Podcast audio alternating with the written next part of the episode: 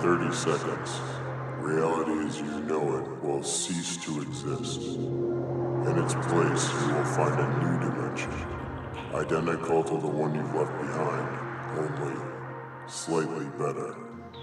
Take a deep breath and open your mind to the magic within you. This is no ordinary podcast. This podcast. The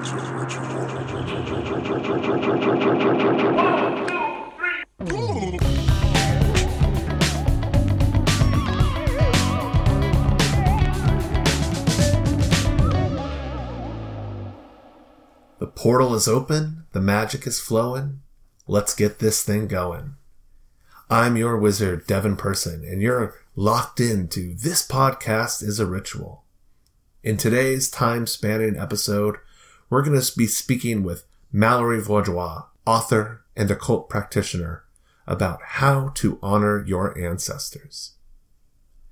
Years ago, when I was in my late teens, early 20s, I read Kurt Vonnegut's classic novel, Breakfast of Champions, and there was a short passage that has stuck with me for a very long time about an ambulance driver named Eddie Key.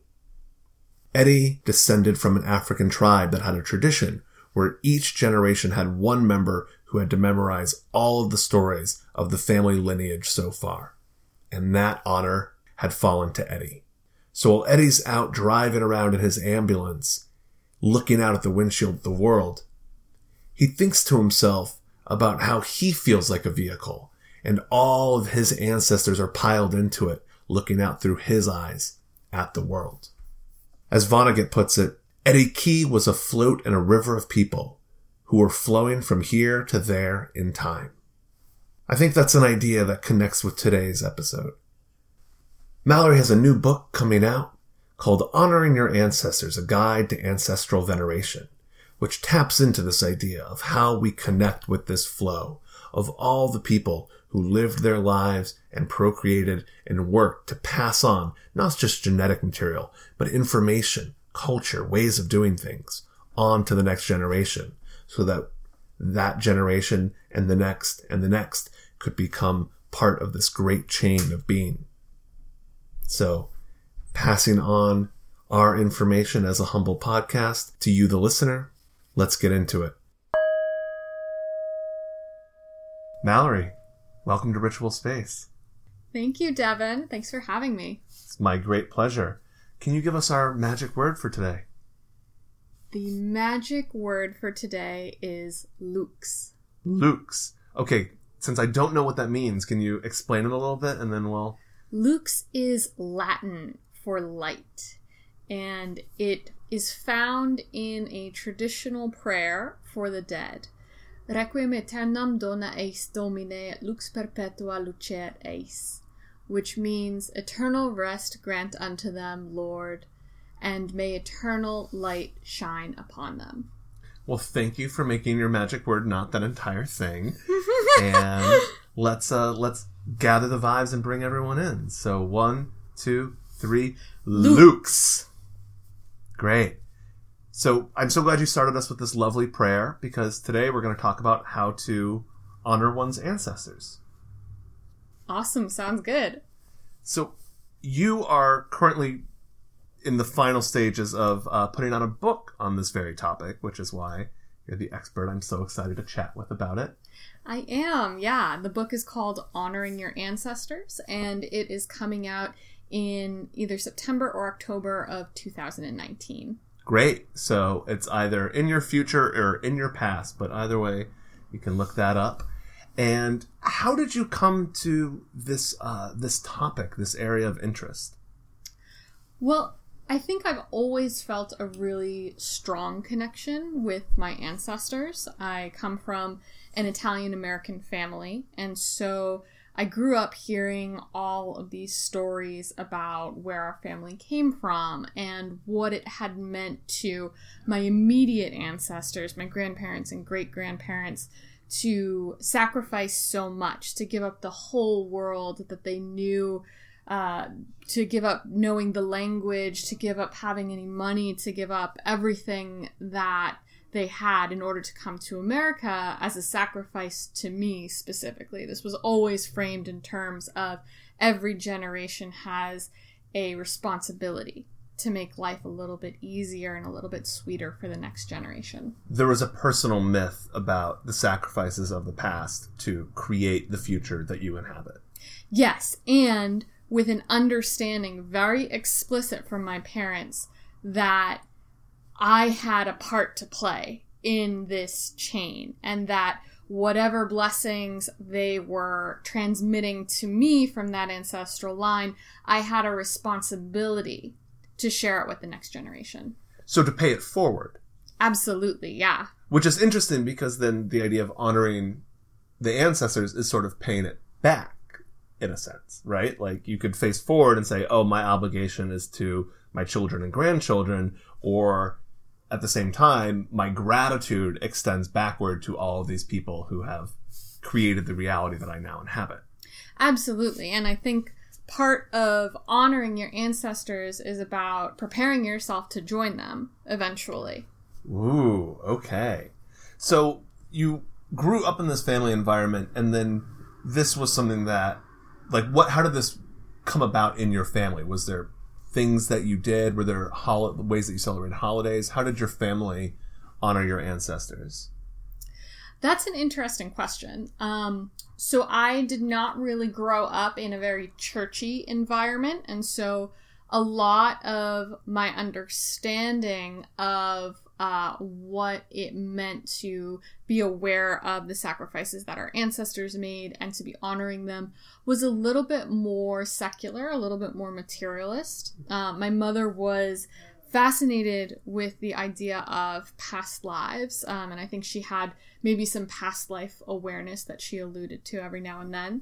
Um, but otherwise, I didn't really come into the uh, the forms that I used to honor my ancestors until I moved to New York. And suddenly I went from uh, an Italian American upbringing in the suburbs of Massachusetts, where, uh, you know, my great grandparents and grandparents had kind of gone directly into having uh, land and farming, which was the ultimate goal, I think, of a lot of Italian immigrants. Yeah. Um, Did they come in through New York City? No, no. No. They, they went straight. Well, they went in through Ellis Island and okay. then moved straight to Boston. Gotcha. Um, and what you find is that Italian American culture is a lot more strongly preserved in the urban environments, but it was nobody's dream who came to America from Italy to live in an urban environment.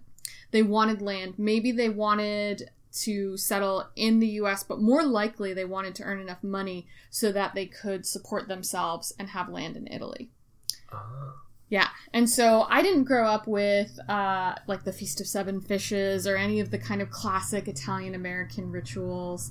Uh, I definitely had, I think, kind of a, a generic cultural background in that my grandfather had built this sort of compound for his children and their children to live on, and it was sort of structured like a piazza in in Italy, where the towns are often structured around the central square where people um, go to engage in, in kind of social life and public life. Um, but I didn't have so much of the ritual aspect, and then I moved to New York, and all of a sudden I was surrounded by Italian American culture. I was walking down streets that had saint statues and statues of the Madonna. Um, and I was, uh, you know, encountering parades and feast days in the middle of the city and, and you know, right out in the streets. And that was really uh, fascinating to me. And I, I just had this intuition that if I could learn a little bit more about this landscape and the sacred sense of time and place that that would unlock something magical in me. That's beautiful.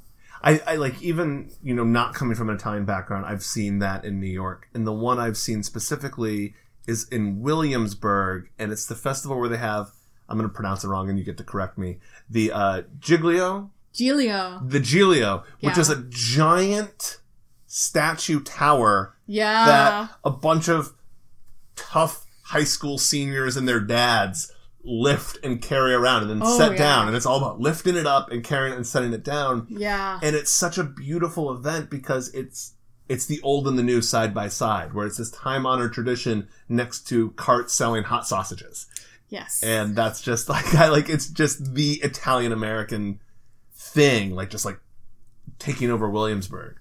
Yeah, and and so many of these feasts. The the Giglio Festival uh, in Williamsburg is something really special, but a lot of these feasts have an element of um, feats of strength in them, and it's often Like Festivus. Exactly like Festivus, yeah, and it's often um, it's a particular honor within the community as a man to be selected to perform one of these feats of strength. But you're always doing it with other men, obviously, because these are you know these things weigh hundreds, maybe thousands of pounds, Yeah. um, and so you're you're brought into this team that is performing uh, you know, this extreme act of devotion together. And, you know, sometimes there are smaller things like that. Like you see people who will walk barefoot through the street um, as a kind of sign of devotion, um, or people who will carry um, enormous. In New York, that's a big sign of devotion. That's- if you're yeah, willing you to walk barefoot, you've got a lot of faith. you got a lot of faith at that Yeah. point. I'd rather do hot coals. um, and then also people who will just carry carry like giant pillar candles, which are quite heavy, but one person can carry them um, on their own. Uh, and so a, a lot of it is very sensual and um, about these kind of extreme states that we can bring our bodies into to be able to perform either extreme feats of strength or also to um, withstand extreme states of pain. extreme states of pain and Yeah. extreme states of pleasure, just the two sides back to back. It's like when you gorge yourself at a feast and then that's pleasure and then you feel awful because you gorged yourself at a feast and Yeah, or going the other direction, you have, you know, Fat Tuesday Mhm. on, uh, you know, the, the day before Ash Wednesday, and then you begin 40 days of fasting. right. So, you know, you, and, and then that ends with a big feast as well. That ends with Easter. So you're, Feast or famine. yeah, bringing yourself back and forth between these extreme states of, of, you know, pleasure and of pain. So you got to New York and the environment just triggered this can I call it an awakening or Yeah, absolutely. a surfacing of this this family energy that was within you? And then how did that begin to manifest and come come out? Well, I became really interested in the rituals that my ancestors would have been engaging in, the ones that had been lost in this transition between Italy and America. Um, and one of the uh, types of rituals that I became really deeply involved in is the indigenous drumming traditions of southern Italy. So I've been apprenticing with a master folk musician, Alessandra Belloni, who teaches two styles primarily. She, she actually teaches other styles as well of uh, Italian drumming and dance, which are associated with ecstatic rituals. Um, and those are the tammurriata from Naples, where my family's from, and the pizzica tarantata, which is from Puglia. Um, Can I? I, want. I want to learn how to say this word. yeah, The pizza cantata tata, pizzica, pizzica, yeah, pizzica pizzica, tarantata, tarantata. which means the spider bite, or the, the the bite of the woman who has been bit by the spider. Oh, right. And I've heard you talk about this in a lecture before. Can you can you just explain this a little bit more for uh, the listeners? Yeah, so this particular style of uh, music and dance, as we know it today, has its roots in an ecstatic musical therapy ritual. Uh, and the kind of mythic narrative that underlies this ritual is uh, people, primarily women who were working in the fields in southern Italy, would be bit by a poisonous creature, usually a spider, sometimes a snake, or stung by a scorpion. And they would fall into a state of either melancholy or mania or uh, some kind of frenzy. And they, at that point, were known as a tarantata. Um, so a woman who has been spider bit. And uh, a tarantata would probably die if this particular ecstatic dance ritual was not undertaken. And so her family would hire a team of musicians who would play from, you know, anywhere from three to seven days continuously Wow. no breaks for sleep or you know going out and doing anything else. I think a party that goes until like five in the morning is crazy, but that is wild. Exactly, yeah. But you know, you I think for one thing, when you're there's a special type of strength and resiliency that people develop when they're working the land. Yeah. Um, but also this particular style of drumming can elicit states which are very similar to um, you know the type of altered states of consciousness that you might find uh, associated with uh, you know certain controlled substances substances which are illegal in the united states um, and certainly all the fun substances all the good ones basically yeah Yeah. yeah, but with I mean, is this the- sort of like a speed? Like it's like it's like you're in a trance, right? That you can just focus. It's, it's Yeah, you it's know, a trance- Adderall on natural.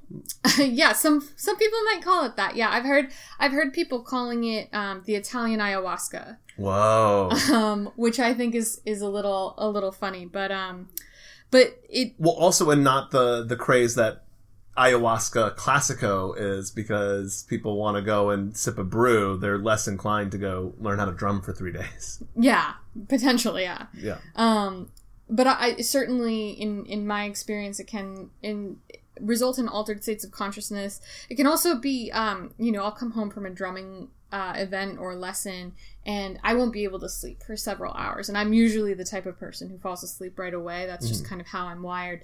But it really does the the beat of the drum really does alter your whole orientation within your body. Yeah. Um, and so that can result in physical effects. It can result in metaphysical effects. And this is something that was common in the area where your ancestors. Yeah, common throughout southern Italy. We associate it primarily now with Puglia, um, which is, uh, you know, it's now very famous for this style of drumming, but it was found throughout southern Italy. Um, and it was, it was, you know, the, the, the folk religion really for hundreds of years. Um, and as it began to fall into decline, there were pockets of it which survived in different regions, some of which became, um, I guess, kind of more specialist in certain aspects of the tradition.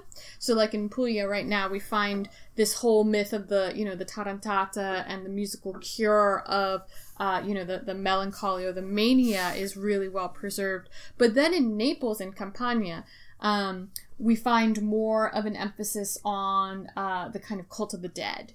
Um, and I, you know, through my research, both academic research and, and kind of personal, um, you know, experimental research, I found that these things are, are all kind of interwoven.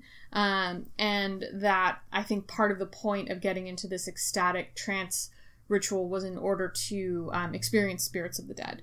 Um, and to, you know, potentially if one of them is uh, on you, um, to be able to uh, either exercise it or to establish a kind of truce with it. And you find this in uh, you find this in other cultures as well. A very similar narrative of becoming possessed and then uh, undertaking a musical exorcism. I'm thinking particularly of Zar, which is practiced um, in several several countries in northern Africa and other parts of Africa as well. So these are ways to sort of open up the divide between worlds, and you're either keeping things at bay or you're connecting across that divide with the dead, and perhaps specifically ancestors who have who have passed on previously. Yes, exactly, exactly. And so, as you started these drumming practices and connecting with, which I think is a beautiful way to actually connect with the idea and the memory of your ancestors, is oh, here's stuff that got lost at customs when you came to America, mm-hmm. and instead of just you know going to Sbarro's more frequently, you can actually connect with a deeper, more meaningful uh, aspect of the culture. How did that transform your life and lead you uh, deeper to the point of writing a book? Yeah, it's been a really strange trip, you know. um, I, you know, I'm familiar with those. yeah, really, really now. Um, well, I, I wouldn't say it's quite turned into a wizard strange. Um, but There's uh, many strains of strange. Yeah, exactly, exactly. Strange strains. Um, and you know, for for me personally, there's been a lot of connections that I've made with people, uh, really good friends, and and you know, my husband, and um, you know, people who came into my life because I was following this call. Um, and I like to, to think of it as, you know, we all, the, the first sound that any of us ever hears is our mother's heartbeat. When we're in the womb, we hear the pulsing of blood through her body. And that is a drum beat. That the is first kind of funky the, rhythm, yeah. Yeah, the first Hopefully not rhythm. too funky, but yeah. Well, if you made it out, probably Yeah, wasn't yeah. too funky.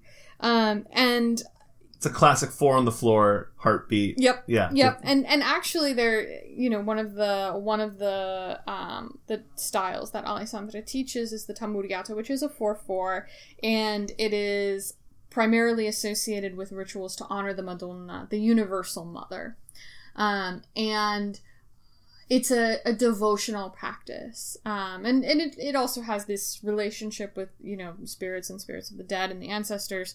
Um, but there's also this figure of the madonna the mother and uh, you know that that the earth womb from which we've all emerged. Um, and i you know i often like to think about my spiritual practice on a kind of macro level as like when i get lost just finding that drum beat again and and you know returning to uh, the state of awareness of the Madonna's heartbeat. I had uh in my wizard journey, which I think there is some similarities of yeah, like you said, when you start going on this, things open up and the people in your life come together or fall away as they are wont to do. But uh, it was really important for me to take hot baths and smoke a very small amount of pot and kind of journey. And there was a moment where I realized as I'm curled up in this bathtub in warm water in more or less a fetal position, I was like, oh, this is very Freudian. like this urge to retreat back to the womb and connect with that most primal, most elementary experience of memory. Mm-hmm. Yeah, and and I mean, in a certain way, we're we're all still kind of in the Madonna's womb. Like everything, everything that we see here is her. Everything that we, um, you know, everything that we eat, that we're nourished by, physically or metaphysically, is is kind of like coming from from the earth. Yeah. Mother Earth is giving birth, as Yeah, and, Parliament Funkadelic, I think, said it. well, they they had it right, or he or she had it right. They, they, They. yeah. Um, and that's, you know, you're already kind of getting a sense for the ways in which uh, honoring your ancestors can lead you to other things as well. It doesn't just like start and stop with them, but it can lead you down other kind of pathways. And, and now we get a picture of other spiritual beings. Um, and you know a, a kind of animistic sense of this whole ecosystem of which we're just a small part um, you know, spirits of the land, house spirits, uh, you know, the the primal spirits of the elements. Um, it's hard to just kind of. I, I- I think if you're if you're venerating your ancestors and you're only focused on your human ancestors, you're just limiting yourself. Um, You're missing the larger story. the larger story, exactly. I've actually read a theory that talks about ancestor veneration as the origin pretty much of all religion because there's a natural experience when you're close to someone and they die that you kind of continue to have conversations with them in your head. And then hearing those voices and wanting to connect with them leads to this worship which then as it gets passed down through the generations the ancestors become more and more godlike and that some of the earliest hunter-gatherer religions they think were really oriented around um, that as a causal root. Yeah, that is that is fascinating. Yeah. So let's talk specifically uh, about the book, and uh, if you can give me a little bit of an overview of what it is that you explore within its pages. Yeah, so the book is uh, really what I wanted to do with the book was to provide a kind of, you know, do it yourself workbook for somebody who is interested in exploring building their own ancestor veneration practice, but who isn't in, say, a lineage the same way that I've had the opportunity to train in uh, my drumming lineages or uh, other spiritual lineages where, you know, somebody has told me this is how our lineage honors our ancestors. Right. You had a clear model to to follow through on, whereas other people tend to be more mutts who don't really know anything beyond their grandparents and have to sort of figure it out or do 23andme. Yeah, exactly. And and I think, you know, it's it's always a blessing when you have somebody who is able to teach you, look, this is how our family honors our ancestors or this is how our lineage honors our ancestors and that can kind of like kickstart a personal practice. But even when you're in that type of a situation, there's still a certain amount of um development that happens in that relationship because there's no mediator between you and your ancestors. You are the high priest or the high priestess of this religion, period. And that comes with great power and with great responsibility because if you fuck up, there's no, can I swear? Oh, you can totally swear. Okay. All right. Classic, classic podcast question. Can I swear? Oh, of course you can. Yeah. Um, but you know if you if you do mess up that's kind of on you you have to like take on that responsibility of, of figuring out how to how to right things with your line um, and so that's what i you know kind of the attitude that i had the goal that i had going into writing the book was i need it to be uh, something that inspires, that elicits a response and action and thought from the reader, but which is not um, you know, really dogmatic. Mm-hmm. And, uh, you know, it's not coming from a particular spiritual lineage, although it does reflect the training that I've had. It is entirely, you know, an open source uh, series of exercises, thought experiments, ritual techniques um, that anybody can pick up and find what works for them or find what leads them to something that works for them. It's how to cook. Ingredients may vary. Yeah, in many ways. In many ways. Or like when you're aware of the alchemical processes that go into food, like um, salt, fat, acid, heat, uh, a book and now a documentary series on Netflix. When you understand what those components are and how they can be used to, um, you know, create a certain flavor profile within a recipe or a cuisine that helps you become a better cook, even though she doesn't really give many recipes in the show. Yeah. Um, she she helps you to understand how recipes work. What's what what are the the frameworks and the fundamentals? Yeah, exactly. And what are the what are the alchemical transformations Mm-hmm. that we need to be aware exist so that when we start to go through them naturally, we know.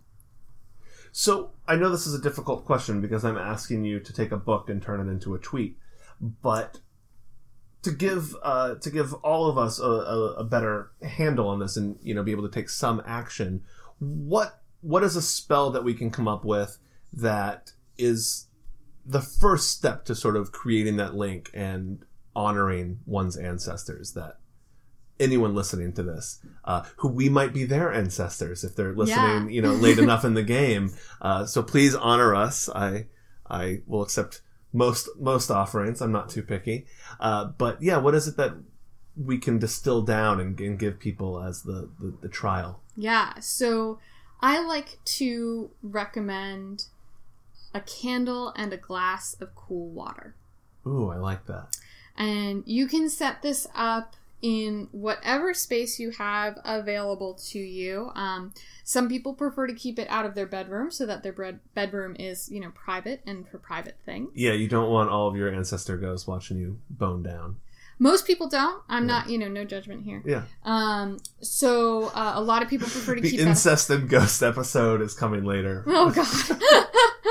um. uh, So you know, if you can keep it out in either you know like your kitchen or living room, but hey, you know, if you're living in a studio apartment or you're living with roommates, you you know you find what works for you. Yeah. Um. And set that aside and say a prayer. You can use the one that I gave earlier in the episode. Um, I will say, you know, uh, that one of the few nice things about Catholicism for, uh, because obviously it has a lot of flaws as well, is that it is absolutely loaded with prayers for the dead. Uh, there, it, this is a huge concern in Catholicism. It gets underemphasized after Vatican II, um, which happened in you know the, the mid 20th century. Um, but if you do just like a quick Google search, you can find more prayers than you will know what to do with. And I think a lot of traditions have at least one and maybe more prayers for the dead. Which you know, if you don't come from Catholic ancestry, you're not um, you know really comfortable with that, you can do a little bit of research into where your ancestors were from and what prayers maybe come from come from that area or you can always write your own. You can use poetry. You can uh, do maybe a little bit of bibliomancy if you have like a favorite book of poetry that you want to um, uh, just kind of shuffle your finger through the pages and then whatever you land on, maybe that's the right prayer for you to use in that moment. So finding a prayer that helps you connect, and then we've got this candle and this cool water. And what do we do with those? Uh, well, you are going to want to light the wick um, Of the candle. of the candle, Not the water. not the water, um, and set out the water. And uh, you know, you can say your prayer. Uh, you can speak from the heart.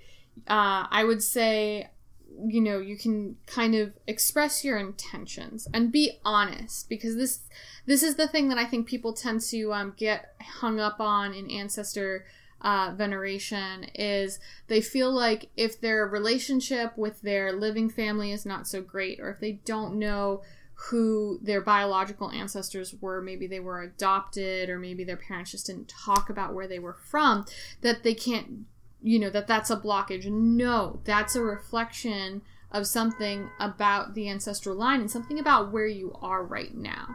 So that is the material that you have to work with. And the the kind of hardest part emotionally for some people is being able to pray and to offer that up as where they're really at um, and to to to address it. You know my intention my desire is to get to know you better or to find a way to honor you that feels appropriate for me or to you know to find a way to honor you even though you know maybe i have certain emotional blockages around who i am and who i'm afraid you might be it's uh, if I'm understanding this correctly, it's that you don't have to know all of the details because obviously you're here. Yeah So you're in, mm-hmm. you're you're part of an unbroken line of mm-hmm. procreation that stretches back uh, as far as life on Earth. Mm-hmm. You didn't you, know, you no one shortcutted into that line. yep And even if you don't know who those people were and their names and their stories, you can still think of this as the opening salvo of creating that connection rather than having to have all of the the great grandmother portraits on the family altar and and doing that. Yeah, absolutely. And you know, if you have, if you know all of your ancestors' names going seven generations Good back, for you. that's great. You can recite those names as You're part of your prayer lucky. life. You know, you're very lucky. If you if you don't know those things, that's okay too. Um, you know, the fact that I I have this connection with my drumming tradition is really important to me. Um, but I don't know how to cook the way that my ancestors did. There's a lot of things that I don't know about them. Um, and so, you know, find the ways that you can connect. You know, if you're maybe that's, um, you know, a, a spirit from the place that you know your ancestors are from. Spirit is like uh, liquor. Yeah. Um, or, you know, in my case, a nice bottle of wine from um, Abruzzo, where my father's family is from. There's a good chance your ancestors like to drink. So, Yep. you There's know, a pour yeah, one out. chan- yeah, or maybe that maybe tobacco was more culturally appropriate to them. Maybe there are Exactly. you know sacred herbs, um, and so you can start to start to play with these other elements um, as well. So I love this. So just one of the things that I always encountered when I was first uh, exploring occult paths was I'd be reading a book and they'd give so much freedom that I was like, tell me what the fuck to do. just lay it out. So for those people who are like me and just want a little bit of structure so then you can break it down later, get that cool glass of water, get that candle, and then offer a prayer. If it's going to come from your heart or you're going to make it up or you know your tradition, that's fine. But in the absence of that, can you just lead us, uh, perhaps in English, uh, in a prayer that we, we can use verbatim? Sure. So, I mean, in English, you can just say "rest in peace." you know, you- if that's, That's- something that you're, You're going to say rest in peace if, if you want to do the most succinct version. Yeah, or uh, you know, you might say something like, you know, I I offer up this water I offer up this water that it will serve as a medium that it will serve as a medium through which the light of my ancestors through which the light of my ancestors may shine on to me. may shine on to me. That's beautiful. I love that. Thank you. I like it if you're um I didn't actually say this out loud, but if the visualization that you might do is thinking about that light uh refracting through the water and becoming a rainbow. Like that Pink Floyd album cover. Exactly. Yeah. Exactly. And then do you leave the water out or do you drink it? Um you can I usually leave the water out. Um, and that's what I am more familiar with. I think that comes more from spiritualism, which was you know, movement mm. about connecting with uh, spirits of the dead. Exactly. Very big in Europe and in the Americas mm. and in the Caribbean. I mean, it, it, it was huge. It was it huge. Still it was is a big huge deal. in a lot I know. Of places. Everyone's yeah. always, you know, in this current era, everyone's so, oh, the occult's trending so hard. And it's like, you're missing the word again. Yeah, exactly. and again and again. Exactly. Um, and so that's, it really does you know, in, in, a lot of spiritualist circles, serve as this medium through which, uh, you know, spirits are able to, to manifest. In in uh, Italy, often you find it, you know, uh, tied in with this idea also of refreshing the dead. Um, because you know having that Catholic influence, we tend to think of spirits of the dead as being very hot and kind of un- Mm. they're uncomfortably hot, and that's what causes them to act out sometimes. But when they are refreshed, they when they're cooled, um, they become a little bit more manageable. And you, you find that idea in a lot of, um, you know, kind of African thought around spirits, uh, various spirits, including spirits of the dead as well, and in Afro-diasporic traditions, and, and et cetera, et cetera. It's the Velvet Underground said, you got to cool it down. exactly, exactly. Now, this is a bonus question that I may or may not edit out, but when you were talking about the Pizzica Tarant Dula. Pizzica tarantata. Tarantata. Uh, I was curious about what you thought of the Spider-Man mythology, and then you actually said the words "great power, great responsibility," oh which my gosh, is, yeah. you know, that is the sort of mantra that his uncle, who Uh-huh. dies, his ancestor gives to him. Yeah. And so I'm just curious as to to what your thoughts are on on Spider-Man. on Spider-Man. Uh, I wish I knew that that mythology better right now. Um, I mean, I think I I love uh, and I think a lot of people really resonated with that line. It's and that's you know now it's kind of cliche because it was you know it was like I'll never let go, Jack. It was the line that everybody was repeating all the time.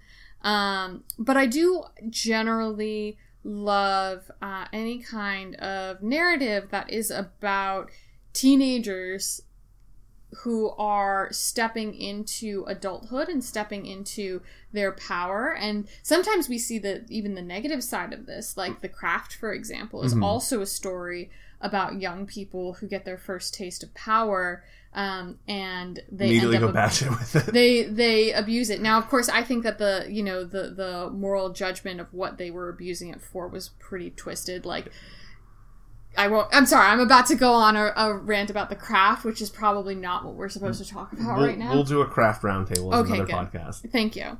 Um, but uh, yeah, these types of stories are actually, in a way, a really good uh, metaphor for some of the some of the big lessons that I think I've gotten and other people tend to get out of ancestor veneration. In that you are affirming your place in this ancestral line and accepting gradually more and more responsibility as you become an elder and eventually an ancestor. You now have, you know, more power and more sway in the world and you know in a way more uh more kind of control over history because you're when you're aware of it you're a conduit for this ancestral wisdom and you get to decide what gets passed down to the next generation as the older elders uh, you know Oh yeah, you're the transition to the other side. Um, and so that's the the bit i think that i can i can kind of connect back to ancestor veneration is like you are increasingly powerful and thus responsible for what that transmission is going to be and what type of a world we are going to hand off to the next generation, regardless of whether you choose to have biological children. You are still involved mm-hmm. in the transmission of culture and in the stewardship of the environment. Mallorie's new book, Honoring Your Ancestors A Guide to Ancestral Veneration, will be released by Llewellyn in fall of 2019. For more on Mallorie's work, you can visit her website at ItalianFolkMagic.com. And to help us continue to pass this legacy of magic down to future generations who are going to be very upset about the state of the world, you can contribute and become a greater part of this ritual by visiting patreon.com slash this podcast is a ritual to join forces with our magic as we worship the past and summon the future and make the world a slightly better place. Until next time, I'm Devin Person. Lady Madonna,